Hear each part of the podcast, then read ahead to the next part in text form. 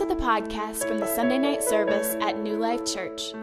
The Sunday night service reflects a desire to be rooted in the historic expressions of faith while engaging God with our whole being in the world today.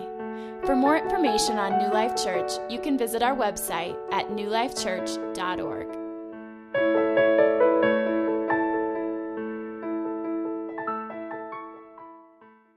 Well, we're continuing our series in Luke, and um, I don't know what part this is, Luke 20, part 20 or something, but we're in chapter 9 of Luke, so if you want to turn there, you can put your finger there, and, uh, and, and we'll, we'll come uh, to it eventually.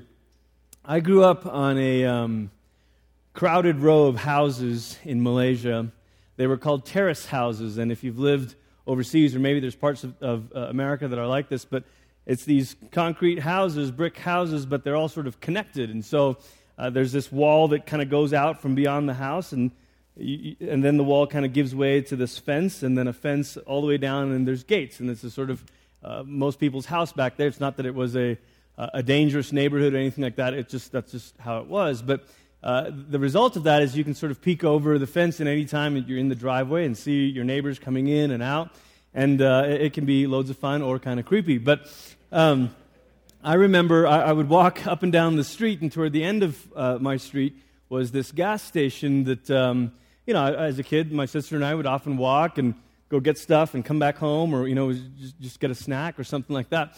And um, often, you can, as you walk by these houses, you can see things on the outside of the houses that sort of display very ob- in, in, very obvious ways what their religious beliefs are. So if there's, it's a Buddhist home, you'd see uh, kind of this red little altar with some joss sticks burning and, and, and, and incense, and you, you, you, could, that was sort of the giveaway. Or if you were uh, maybe walking by another house and, and um, uh, someone was in the, the garden or the yard with a head covering, you'd understand, okay, this is a, a Muslim family. Or, or, and so we had, you know, all of that. And, and, and then there were Hindus on our street, and many of the friends that I went to school with, of course, were all different religions. In Malaysia, Christians are only about 11% of the population. So you get to uh, mingle and interact uh, with people of all religions and, all, and, uh, and different persuasions that, they, that are very deeply held. My father actually came from a, a Hindu family.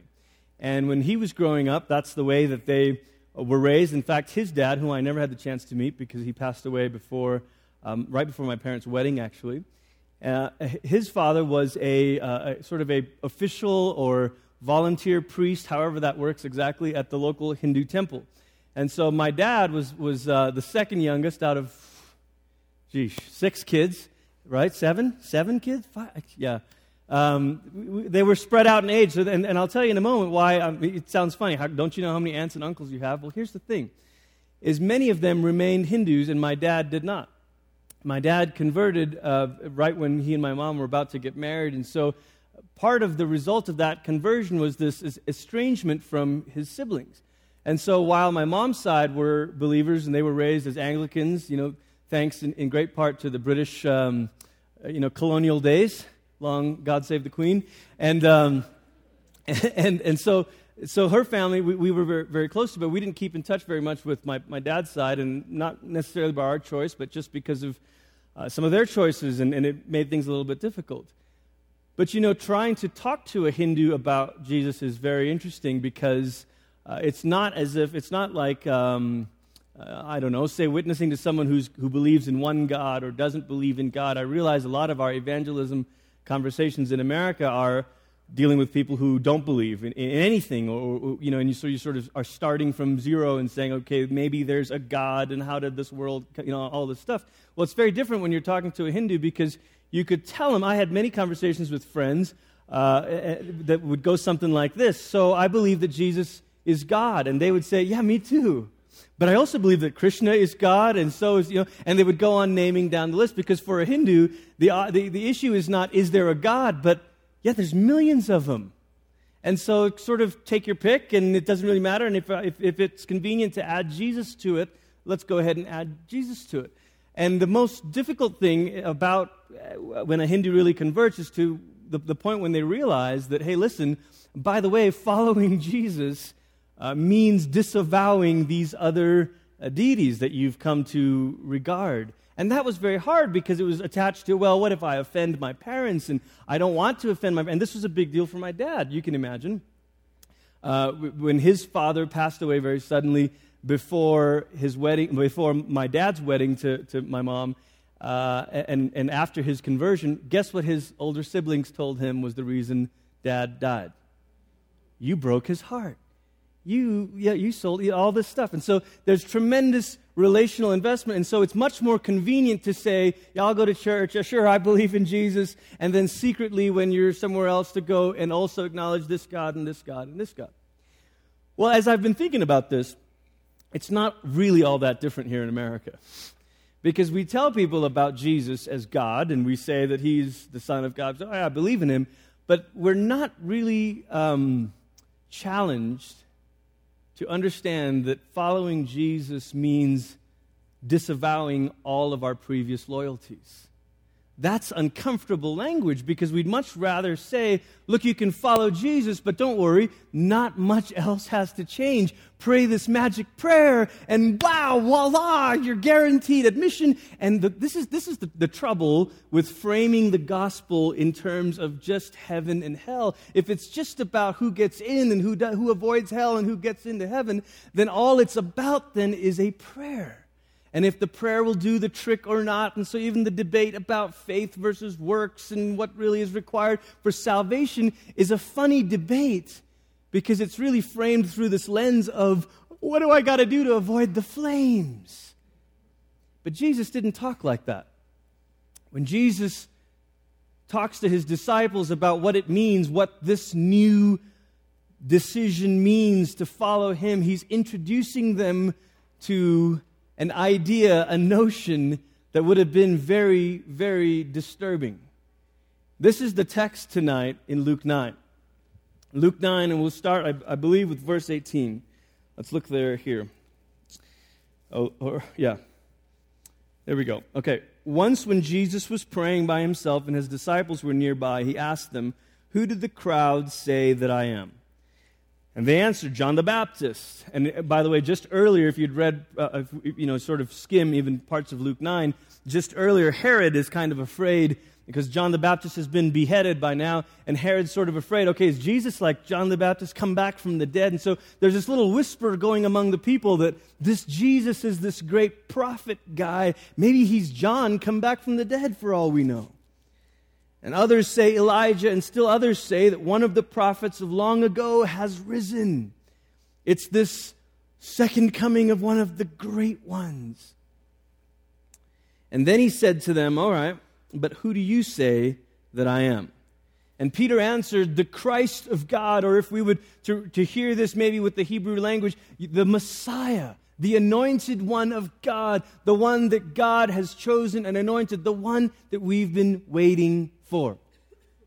I've, we've been conditioned as evangelicals to read the Gospels uh, looking for proofs or, or ways that Jesus demonstrates that he's God. And, and there's some of that there, but really what the Gospel writers are more concerned with, and this is not to say that they didn't believe he was God, this is just to say the, pur- the focus of their storytelling was about how Jesus was the long awaited Messiah. And so, so many of the stories that Luke has told us are stories that come with bells and whistles, alarms sort of ringing, saying, beep, beep, beep, Messiah alert, Messiah alert. This is a clue. And so, even just before this, there's this feeding of the 5,000. And the feeding of the 5,000 is, again, like so many of the miracles. I find myself saying this every time we talk through uh, uh, one of the miracles here in Luke, but like so many of these miracles, the feeding of the 5,000 is not Jesus dazzling his friends at a party, you know? Hey guys, watch this.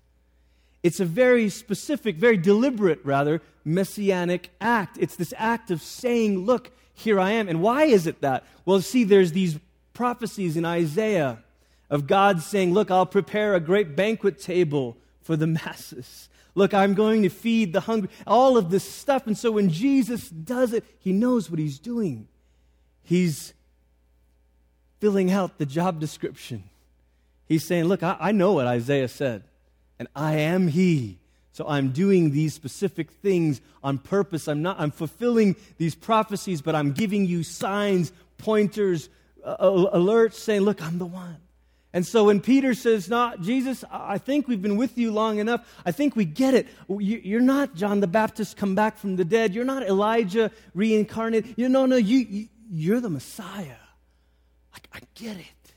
And you have to wonder if Peter's saying this with maybe that, that feeling of, you know, 98% excited, 2% scared, or is it 98% scared and 2%, you know, just sort of this, oh, Jesus, I'm going to go out on a limb here. You're the Messiah. Is it true? Am I right? And Jesus, in the other, uh, one of the other Gospels accounts, you have the, the longer scene of this where Matthew, I think, says, yeah, okay, that's right, Peter. Flesh and blood didn't reveal this to you, but my Father, you got it right. And then Jesus says, okay, he forcefully commanded them not to tell this to anyone. All right, right here is a bit puzzling because, well, well, isn't that what we're supposed to do? Like, tell people, he's the Messiah, come on. Jesus is well aware of how delicate the political situation is right now. He knows how nervous Herod is. And in case we'd forgotten, Luke just reminded us again in this chapter, chapter 9, with this nervousness of Herod's story. And Jesus says, okay, look, don't tell anyone. Don't blow this, okay? There's a time, there's an order, there's a sequence. Uh, feeding the 5,000 is not the only prophecy I'm fulfilling here. There's a bunch more that's going to happen, but don't go ahead of me. And then he says, The Son of Man must suffer many things and be rejected by the elders, chief priests, and experts in the law, and be killed, and on the third day be raised. Now, this is interesting because we've got this claim of messiahship. We've got Jesus saying, okay, that's true. But now let me tell you what that means for me. It's one thing to say that Jesus is the long awaited promised one but if we're going to really unpack this, tell us what that means for you, Jesus. And Jesus, for the first time in Luke's gospel, predicts his own suffering and death and resurrection. And says, All right, I'll tell you what it means for me. It means I'm going to die. Whoa! And as if the shock and the stun was not enough, Jesus goes on and says, In case you're wondering, let me tell you what it's going to mean for you. Uh oh. And then he said to them all, If anyone wants to become my follower, he must deny himself, take up his cross daily, and follow me. For whoever wants to save his life will lose it. But whoever loses his life for my sake will save it. For what does it benefit a man if he gains the whole world but loses or forfeits himself? For whoever is ashamed of me and my words, the Son of Man, will be ashamed of that person when he comes in his glory and in the glory of the Father and of the holy angels. But I tell you, most certainly, there's some who are standing here who will not experience death before they see the kingdom of God. It's very difficult for us to imagine cross language in the way in the horrifying way that that language would have sounded to people in, that heard those words because when I say cross, we think, thank you, Jesus. But when they heard cross, they thought, the terrorizing, cruel death that the tyrant uses to keep power. I don't mean to be gruesome with this, but maybe the corollary visual is the visual of that stuff that you see on internet videos from certain networks where there's a bag over a person's head and they're tied up. There's people with guns pointed at them. You're thinking, oh, the cruel, terrifying, terrorizing way of killing people. And so Jesus says, You're right, I'm the Messiah. And I'm going to a cross. Whoa! What? Imagine the one who was supposed to overthrow wicked and evil rulers, saying that he was going to instead suffer the very death that those wicked and evil rulers use as a weapon against their people. Death is the weapon of the tyrant. And Jesus is saying, Yep, and it's going to happen to me. And that would have been troubling enough if he had stopped there, but he doesn't, and he says, and it's going to happen to you. Now, this is deeply, deeply troubling. Because if you've ever had expectations of a hero to come and overthrow or save or end, and I suspect you have, then it's troubling to have a hero or a leader reveal himself and then say, Yeah, they're going to get me. And they're going to get you too. What? Excuse me? I will rise again. And they're puzzled about this. Jesus, in a, in a way, is saying, in a very real way, he's saying, Look, I am moving in an opposite way than the world and its powers. I am moving in a way that is totally different than the world that you know. The world as you know it with its powers. The world as you know it operates with power and control and death and violence as their weapon. But I'm moving in a totally different way. I'm moving in this way of giving up my life to them. And in giving my life up, I will overthrow them. And we understand the victory of it because we understand resurrection. But it still makes the way of Jesus very, very puzzling. I want to fight the world, but I so often want to fight them the way they fight me. And Jesus is saying, I'm moving in an opposite way than the world and its powers, and I'm calling you to follow me in this way.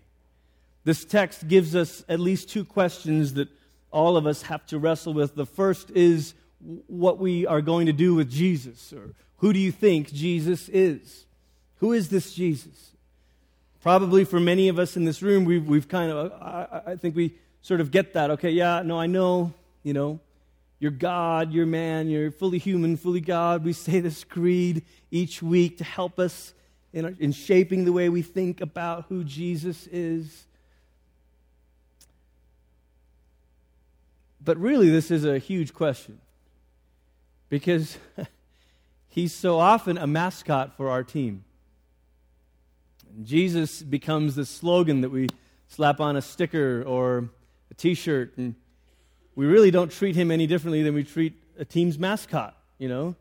He might as well be Rocky at the Nuggets game or, you know, a guy who that we could slap onto our cause and our agendas. Instead of the Lord that calls us to follow him in his strange, peculiar way. Once we answer this question, the second one comes right on its heels. What does it mean to follow him? Who do you think he is? And what does it mean to follow him? I am so guilty of saying, okay, yeah, yeah, well, I got it. I think, I think you're God. I think you're awesome. I think you're pretty neat. And so I'll clap my hands and move my feet. But what does it mean to follow? To really be part of this, to really live in this way. Pastor Brady this morning used a phrase that, that, that Eugene Peterson titled one of his books with. It's actually a phrase that he stole from that German philosopher Nietzsche, which is ironic because Nietzsche used that same philosopher who said, God is dead. But this phrase is a, is a good phrase. Nietzsche used it to sort of dis- define faithfulness. Eugene Peterson uses it to describe discipleship. And the phrase is a long obedience in the same direction. What does it mean to follow Jesus? A long obedience in the same direction. Now, what direction is Jesus going? Is he going with the world? All of us that grew up in church would say, No! And if I were to say, We are here to move against the world, we'd all say, Amen, brother. Preach it. I am not watching those movies. And, you know, and that's all part of it.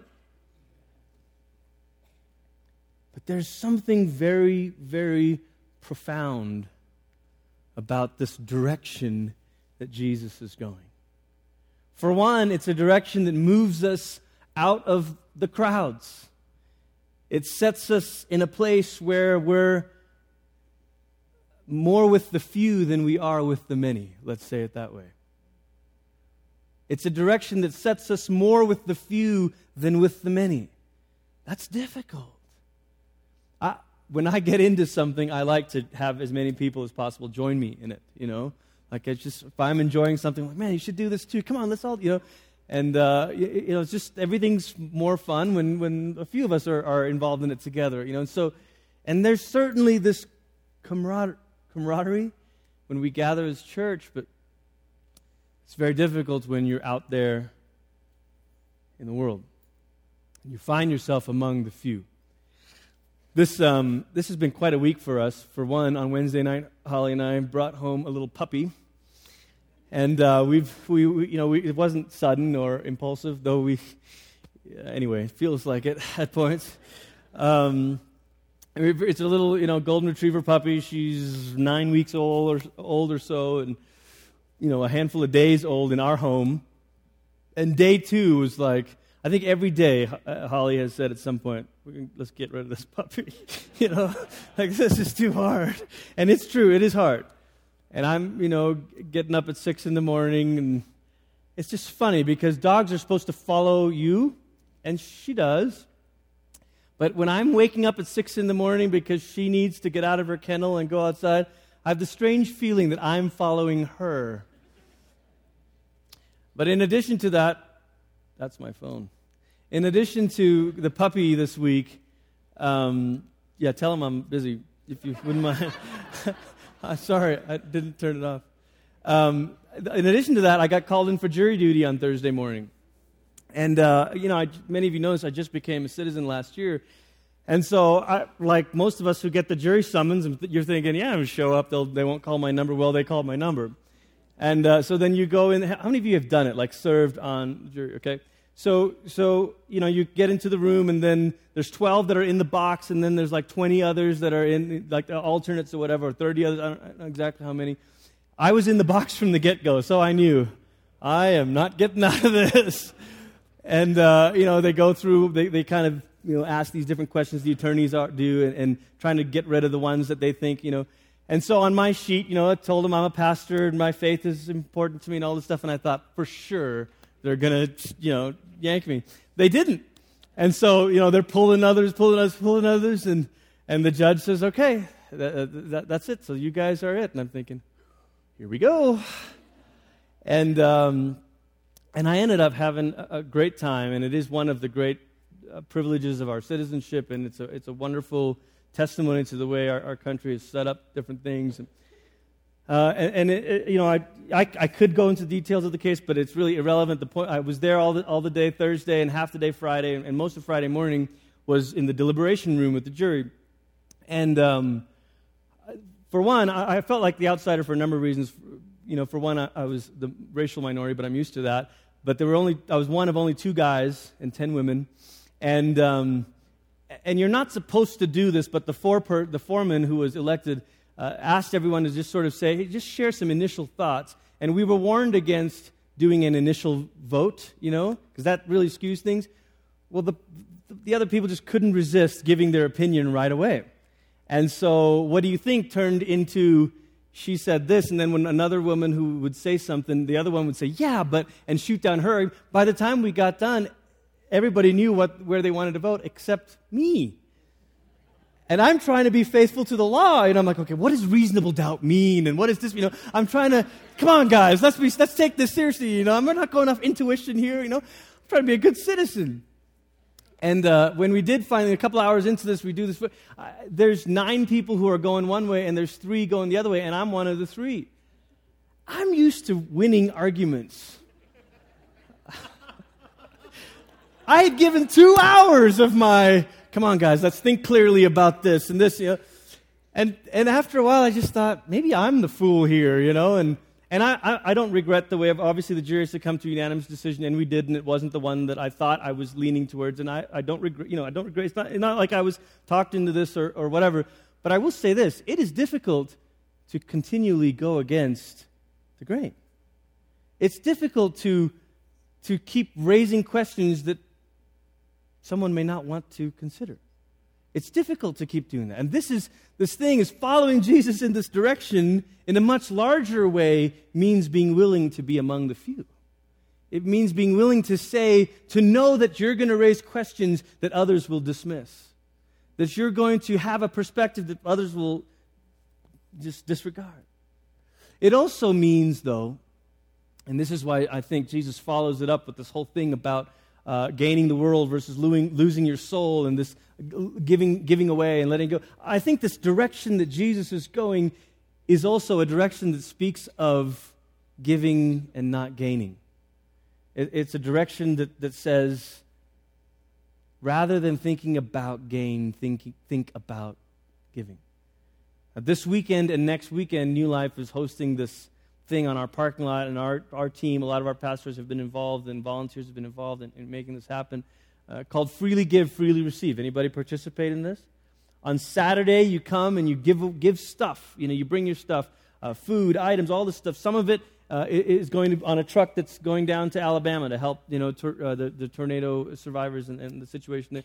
Uh, the biggest need is, is non-perishable food items a food bank in our city where, where they could deal with one box, uh, it could last a quarter. Now it can only last a month. And so they need not. So Saturday, this yesterday and this upcoming Saturday is the day in the afternoon hours to come and drop off all this stuff. So they'll organize it. And then Sunday, there's this window, and Sunday afternoon is the time to come and receive. And so chances are there are many of us that will, will be able to participate in those different ways. But this is a sort of uh, direction that is strange that is abnormal because everything every day screams out to us you need this, you need that. Karl Barth, the great Swiss theologian, wrote in the, in the early 1900s of the lordless powers that don't really have this one single mastermind, and yet they control so many of us. Do you know the two that, that Barth names? Fashion and sport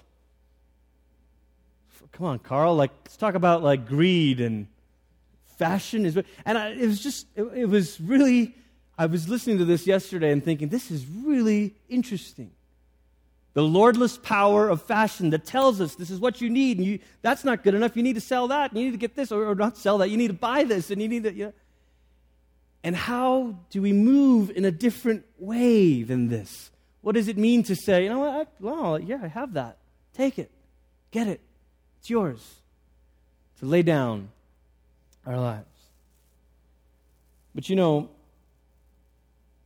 I think if there's one theme that is strong in Jesus' words to his disciples, it's this notion, this idea, this truth that following him means uh, setting aside self preservation ways of thinking and being willing to embrace risk to say, okay, I'll, I'll go, yeah, let, let's go that way. And maybe if we were to sum it up, we would say growing as followers of Jesus is about learning to move in the opposite direction of the world. Okay, good. But when you move in the opposite direction of the world, guess what? You will be opposed by it. I've said this a few times here on a Sunday night, but I, I think it's a worthy question to ask ourselves if we don't feel opposition from the world, perhaps we are not moving in opposition to it. If we don't feel the press of swimming upstream, maybe it's because we're not. And I think this is challenging because when people talk about uh, this is just my cross to bear, you ever heard people say, well, you know, yeah, it's just my cross to bear?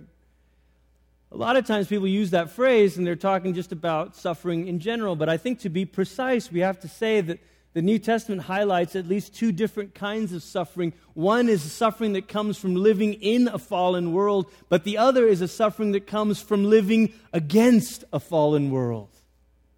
Does that make sense? Some of it is like, yeah, you know, there's sickness, there's whatever decisions. Those are just, yes, we live in this fallen world. We're not in control. There's, but that's not the cross Jesus is talking about. See, what I think this text has been abused to, to sort of paint Jesus as if he was some sort of masochist where he just loved suffering and he gloried in pain. No, he didn't. The verse that we read in Isaiah, that this, this prophetic passage about Jesus, it shows us a Jesus who is so fixed on a purpose that he's going there no matter what comes against him. I love Dr. Steve, Dr. Stephen Todd's message last Sunday night about Jesus saying, Look, I'm going to the other side of the lake because this is what I'm going to do. And yes, there's a storm coming against me. And yes, there's this and yes, but you know what? I'm going there. There is a kind of suffering that's not the result of living, just living in a fallen world, but that's the result of us saying, Jesus is going that way, and I have dis- determined to go that way with him. And because I am, this is the result. I may not get as many clients. I may not be able to make as much money as I had hoped.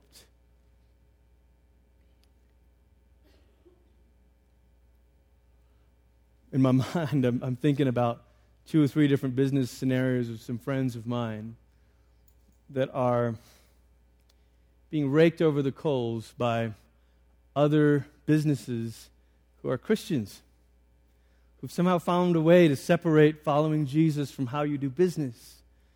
That if it's about more profit and if it's about making it work, then it's okay, right?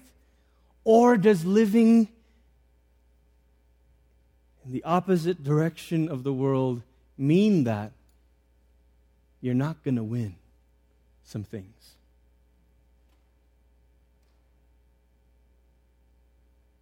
That's difficult.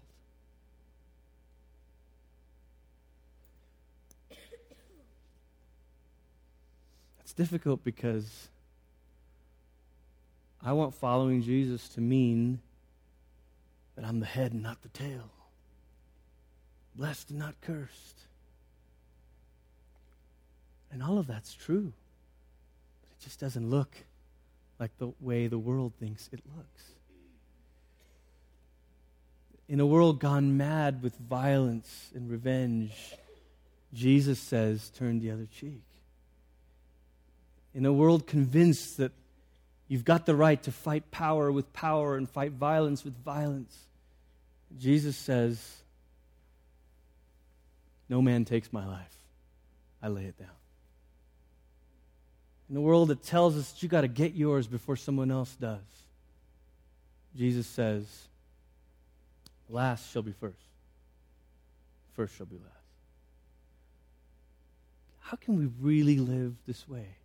It's impossible. It is impossible.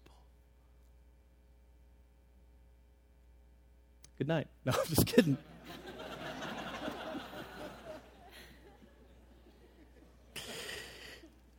I love this. There's this letter that Martin Luther wrote his dear friend Melanchthon and he was talking with him about all these different issues that they were facing from whether priests can marry and all this stuff. And, and you know, Luther, of course, was quite intent in, in many ways of living against a certain way and a certain system.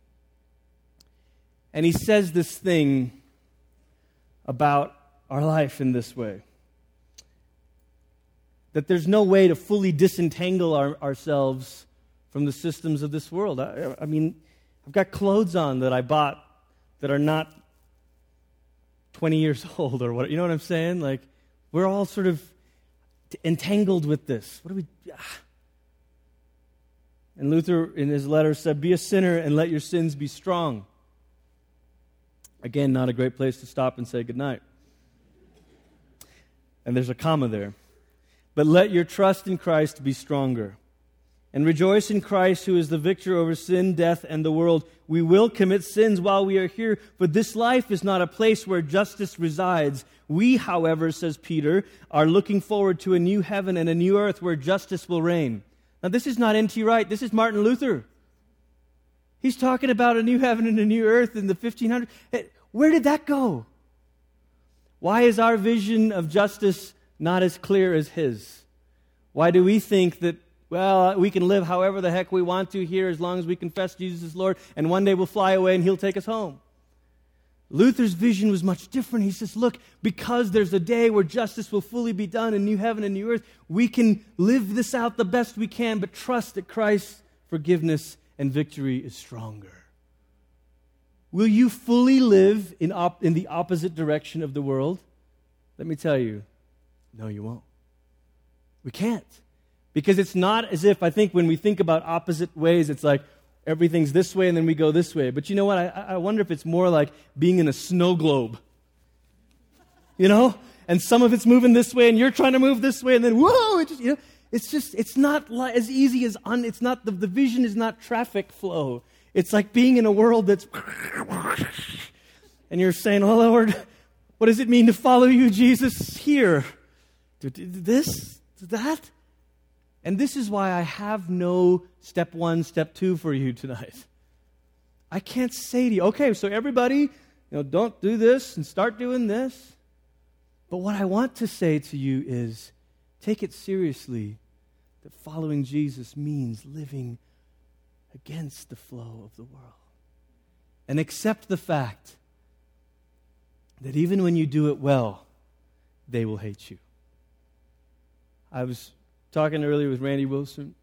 You remember several months ago that we had a little camera thing in here, and because Randy has, has had this father daughter ball for how many years, Randy?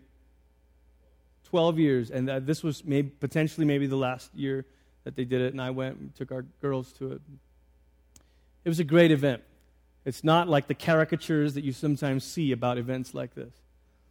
And there was this media crew from Australia that did a story on it, and they turned it into a story about uh, purity balls in general, and they sort of lumped in, you know, what the Wilsons do with what others do, and, and, and, and, and they did their best to take words and put it in different settings and to make it look silly. I am so proud of Randy and Lisa and, and, and, Jordan and the kids and how they talked to these people and said in a very kind and clear way why they were doing this and it doesn't mean this and it doesn't mean this and but it does mean this and they're just very articulate. Nobody patted them on the back after that. Nobody said, "Wow, that is that is awesome." So you're teaching young girls to know that they're loved. What a great thing. Nope. They wanted to find a way to twist it and spin it. Can I say this? We keep waiting for the day for the world to congratulate the church. It's not coming. We keep waiting for the day when America will praise Christian values.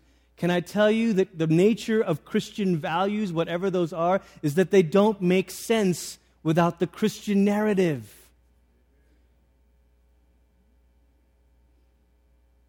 And if they do, you should rethink whether or not they are Christian. Christian ethics, Christian values do not make sense without the Christian narrative and without the Christian colony. It doesn't make sense. It should be strange to everyone else. It should be odd. It should be. You might even say that a sign of trying to persuade people of the goodness of our choices and the goodness of our virtues might be a sign that we've lost faith in the church being the church. But what if we could really be a people that lived like this? What if the things that we did with the needs board and Lent, and all those, what if that was just like priming the pump for us to say, yeah, I'll take a risk to really meet someone else's need. Let's, let's do this. Let's, let's think of stuff we can all show up next Saturday afternoon and give away. What if, what, could we do this? Could we be a colony whose king is Jesus that refuses to flow with the grain of culture, even though there's some good in it?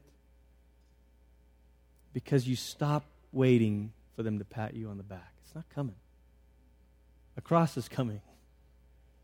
But after the cross, there's resurrection.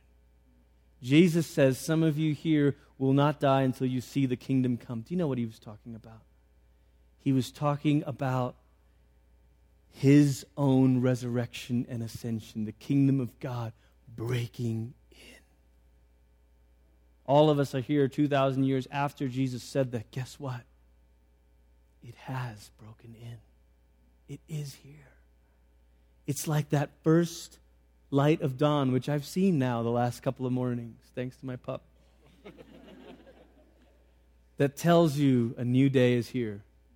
The world is convinced it's still time to sleep, but you know it's time to rise up. Let's pray.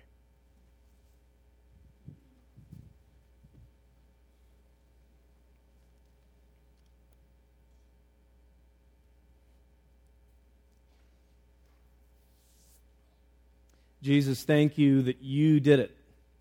You didn't just tell us to do it, but you did it. You went to the cross. You went against this grain. You moved in an opposite way. And you died and you rose. And so there's forgiveness for all of us. We're not trying to live this way to impress you or please you or earn our way with you. We need your spirit. May the Holy Spirit fill each one of us tonight in a fresh way to give us a clear vision of Jesus, to help us see Jesus as we go to work tomorrow, to help us see Jesus as we stay at home tomorrow, to help us see Jesus as we interact with people this week, so that we may follow him. Not in a way of power or control, but in a way of love, sacrifice, Make us even us as New Life Church, even us as New Life Church Sunday night, make us a little people that live in a different way. In Jesus' name. Amen. God bless you. Happy Mother's Day to all the moms who are in here. Have a great rest of your evening. Good night.